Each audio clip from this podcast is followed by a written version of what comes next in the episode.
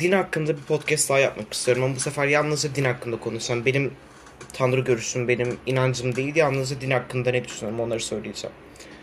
Şimdi din nedir gibi bir soru sorarak başlamaktansa dinin burada biraz özelliklerini sorgulamak istiyorum. Şimdi insanlar şey der ya genellikle işte işte insanlar ne kadar da yobaz, din insanlara yani dinin hayatlarına müdahale etmesine izin veriyorlar. Ne kadar da kafaları hani yani basmıyor gibi bir takım eleştiriler getiriyorlar öyle değil mi? İşte yani dinin, inançlarının, bilimsel gerçekliklerin önüne geçmesini söylüyorlar. Yani önüne geçtikleri yani inançları bilimsel gerçeklerin önüne geçiyor ve bunları kabul etmelerini imkansız hale getiriyor. Şimdi arkadaşlar evet doğru bu gerçekten böyle ama bunun nedenini sorgulamamız lazım burada. Bu gerçekten neden böyle? Bunu burada anlamamız lazım. Burada şöyle bir gerçek ortaya çıkıyor. Dinin en büyük özelliği şudur. Din size hayatınızı nasıl yaşayacağınızın çok net bir teorisini verir. Sen hani yani bunu yapacaksın, bunları yapman lazım. Bunları yaparsan ceza alırsın, bunları yaparsan ödül alırsın. İşte aynı şekilde normal hayat içinde de e, bir takım yerine getirmen gereken ibadetler var. Yani aslında din zaten insanın hayatına müdahale etmek için var olan bir şey. İnsanın hayatını nasıl yaşayacağını çok net bir şekilde insanın önüne sunan bir şey. Öyle değil mi? Mesela dini reddeden insanlar özellikle de felsefeyle uğraşıyorlarsa zaten hayatlarındaki en büyük soru şu oluyor genellikle.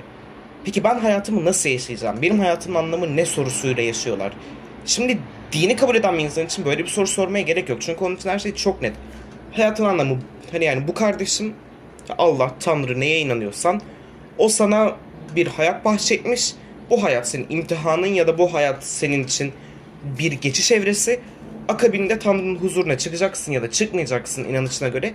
Ve sonrasında ya mükafat ya da ceza alacaksın ya da bir başka hayata tekrardan başlayacaksın bir şekilde. Yani çok net. Her şey kitapta verilmiş. Adeta bir kullanma kılavuzu gibi bir şey var. Ve insanlar elbette ki buna inanmayı tercih ediyorlar. Çünkü buna inanmak gerçekten kolay bakacak olursanız. Buna inandığınız takdirde hiçbir şey için endişe etmenize gerek kalmıyor. Eğer ki bugün İslamiyet üzerinden gidelim. Kur'an-ı Kerim'i oku, okursanız ve gerçekten içselleştirebilirseniz her yerini anlayabilirsiniz. Gerçekten bu bu da benim nihayetinde hani yani ilahiyat bilimi olarak addedersek eğer eğer ki bu bilimde yeteri kadar bir bilgi seviyesine varırsanız yapmanız ve yapmamanız gereken her şey çok çok net zaten. Bu birazcık da şey benziyor. Çok mühim bir tane sınava gireceksiniz. Ama hocanız bütün soru tiplerini önceden atıyor size. Şimdi siz ne yaparsınız? O soru tiplerine çalışırsınız ve sınavda aynı sorunun farklı sayılısı geldiğinde aynı metodolojiyi uygulayarak çözüme gidersiniz ve sınavınızdan geçersiniz. Aynı mantıkta. Sizin yapmamı, yapmanız ve yapmamanız gereken neredeyse her şey yazıyor. Tabii ki ben bundan önceki podcastimde de açıkladım. Artık e, günlük hayatta geçmişte yazılmış olan ilahi kitapların, kutsal kitapların kapsayamadığı bir takım güncel problemler var mı? Var. Ama onlara göre de eminim ki bir yorumlama yapılabilir bu kitaplardan. Hele hadisleri de kabul ediyorsanız o zaman gerçekten eliniz çok daha fazla geniş, çok daha fazla kaynağınız var. Şimdi ben burada birazcık da kökten dinciliğe değinmek istiyorum. Kökten dincilik bilmeyenler için radikal dincilik olarak da kullanılabilir eğer ki çok fazla terim kullanmak istemiyorsak. Uç dinciliktir. Ve mantığı şuna dayanır. Ben kutsal kitaplarda ya dinimin kutsal öğretisi her neyse onu yazıldığı gibi kabul etmeliyim. Ve kökten dincilik mesela radikal İslam şunu da kabul eder. Hadisleri de olduğu gibi kabul etmeliyim dediğiniz takdirde bu noktada zaten hayatınızda sizin iradenize düşen hiçbir şey kalmıyor. Çünkü sizin neyden zevk alacağınızdan neyden zevk almayacağınıza kadar her şey belirli. E zaten bu noktada sizin herhangi bir öznel düşünce yapmanıza gerek yok ki. Yani mesela bugün internetten ten araştırın. Mesela atıyorum çok dindar bir insan böyle radikal İslamcı diyebileceğimiz bir insan atıyorum mesela klasik müzik dinliyor. Ondan sonra hoşuna gittiğini fark ediyor. Ondan sonra bu içine bir kuşku düşürüyor. Gidiyor hocalarına danışıyor ya da internete açıyor ve diyor ki işte atıyorum mesela keman caiz mi? keman müzik aleti olan. Keman caiz mi diyor. Ben buna bakmıştım vakti zamanında. Müslüman değildim o zamanlarda ama merak etmiştim. Yani herkes Google aptalca sorular sorar ya benim de öyle bir evremdi. Öyle bir andı. Baktım keman caiz değil diyor mesela bazı yerler. Özellikle kökten dinci olarak tasvir edebileceğimiz yerler. Bu durumda bu insanın artık içinde böyle bir kuşku kalmasına bile gerek yok. Keman dinlemeyeceksin kardeşim. Yani 70-80 yıl boyunca boyunca yaşıyorsun ve bu sonsuz bir mutlulukla kıyaslandığında mikroskobik bir ölçek bile değil. Yani varla yok arasında bir şey gerçekten. Mesela ben şundan emin olsam mesela şey derler ya aynı şekilde dincilerde. Habire taraf değiştiriyor farklı mısınız? Dinciler de şey derler ya mesela. Siz işte Allah'ın emirlerine yine İslamiyet üzerinden gidiyorum. Ee, siz işte Allah'ın emirlerini uygulamaktan korktuğunuz için Allah'ın Allah'ın emirlerini uygulamak istemediğiniz için işte İslamiyet'i reddediyorsunuz. Hepiniz işte cehennemde yanacaksınız. Ya ben geri zekalı mıyım? Ya ben gerçekten emin olsam ve ben gerçekten kalbimle inansam ölümden sonra bir hayat olacağına, sonsuz mükafatla ödüllendirileceğime, yani sonsuz bir şekilde mutluluğa sahip olacağıma inansam ben niye 70-80 yıl boyunca belirli kurallar çerçevesinde yaşamayayım ki? Yani bu dünyanın en karlı alışverişi falan anladınız mı? Yani dünyanın gerçekten en karlı alışverişi. Ben bugün bu alışverişi yapmıyorsam gerçekten inanmadığım için bir şey üşendiğimden değildir ya da bir şey zor geldiğinden ötürü değil. İnanmadığım için böyle yaşamıyorum. İnansam ben beş vakit namazımı da kılarım. Bütün sünnetleri de yaparım. Oruç da tutarım. E, hacca da giderim. Zekat da veririm. Allah'a iman da ederim. Yani ne gerekiyorsa yaparım.